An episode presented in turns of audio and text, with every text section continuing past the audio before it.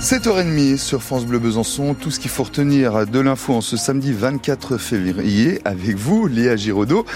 Euh, et il est évidemment question euh, ce matin du salon euh, de l'agriculteur. Hein. Il était une quarantaine de, tracteurs à faire leur entrée dans Paris hier matin. Oui, et en tête de ce cortège, des agriculteurs haut-saunois très en colère. C'est à retrouver en images sur francebleu.fr Besançon. De quoi donc ouvrir ce salon de l'agriculture 2024 dans une ambiance pour le moins tendue. Il est inauguré ce matin par Emmanuel Macron, malgré le fiasco de l'annulation du grand débat voulu par le président avec le monde agricole agricole. Mais pour Nicolas Bonguet, membre de la coordination rurale du Doubs, ce n'est pas tant une mauvaise nouvelle que ça. Pour lui, le salon, c'est pour les agriculteurs et pas pour les politiques. On espère avoir un petit peu de poids pour négocier au niveau national avant d'attaquer le salon. Ben, le salon, c'est une vitrine de l'agriculture, donc euh, on fera pour que ça se passe très bien.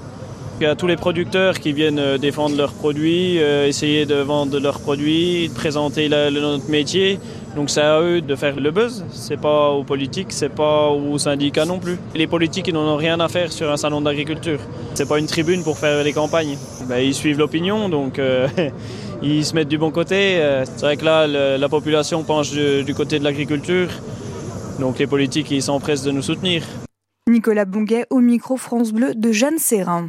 Grogne des agriculteurs donc à Paris, mais aussi en région. Dans le Jura, la Confédération paysanne appelle à manifester ce matin 11h à Champagnol. Les manifestants vont défiler jusqu'à un supermarché pour y installer un marché paysan. Le syndicat euh, dénonce le détricotage des réglementations. Il estime aussi que le gouvernement et la FNSEA cherchent à se dédouaner de leur véritable responsabilité dans la crise agricole. Pas toujours évident, Léa, de remplir son frigo quand on est étudiant. Par manque d'argent, plus d'un tiers d'entre eux sautent régulièrement un repas. Alors, à Besançon, l'association Copain organise des distributions alimentaires, des distributions qui rencontrent un grand succès, Magali Homo. Je t'en mets plusieurs. Le panier grand ouvert. Merci. C'est quoi? Des patates. Chloé, 21 ans, passe de table en table. C'est quelque chose que tu vas utiliser, euh, que tu utilises euh... ah Oui, clairement, oui.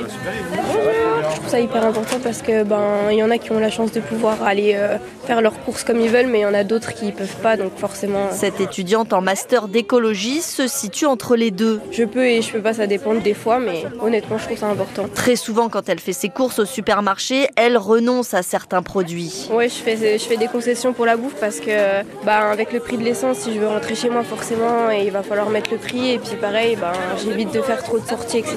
Soit des soit du Un sac de course plein à craquer d'une valeur d'environ 15-20 euros. Mais au fait, d'où viennent ces produits? Là, ça vient du grande distribution. Léa Musard, la directrice de Copain Besançon. Généralement, on fait avec euh, des banques alimentaires. Et puis sinon, les fruits et légumes, ça vient d'un petit producteur local. La branche bisontine ouvre tout juste et c'était très attendu. Je pense qu'à partir du moment où il, y a où il y a des étudiants dans une ville, il y aura toujours besoin. La précarité étudiante, elle est partout. Et Besançon est évidemment concerné. 200 étudiants ont répondu présents à cette toute première distribution.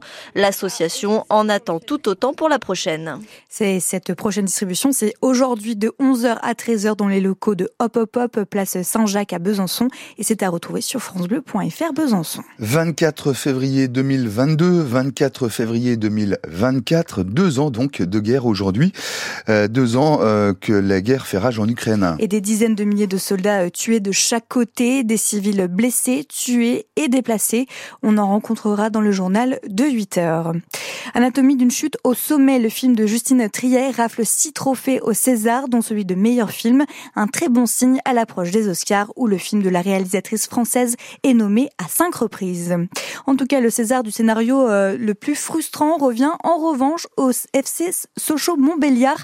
Après le Red Star il y a trois semaines, les jaunes et bleus concèdent à nouveau le nul, un partout face à Martigues. Les Sochaliens sont sixième de national et comptent deux matchs de retard. Ce soir, 18h au Palais des Sports de Besançon, les handballeuses de l'ESBF reçoivent Paris 92. Les Bisontines, les Bisontines 8e au classement espèrent toujours se qualifier pour une Coupe d'Europe pour la saison prochaine.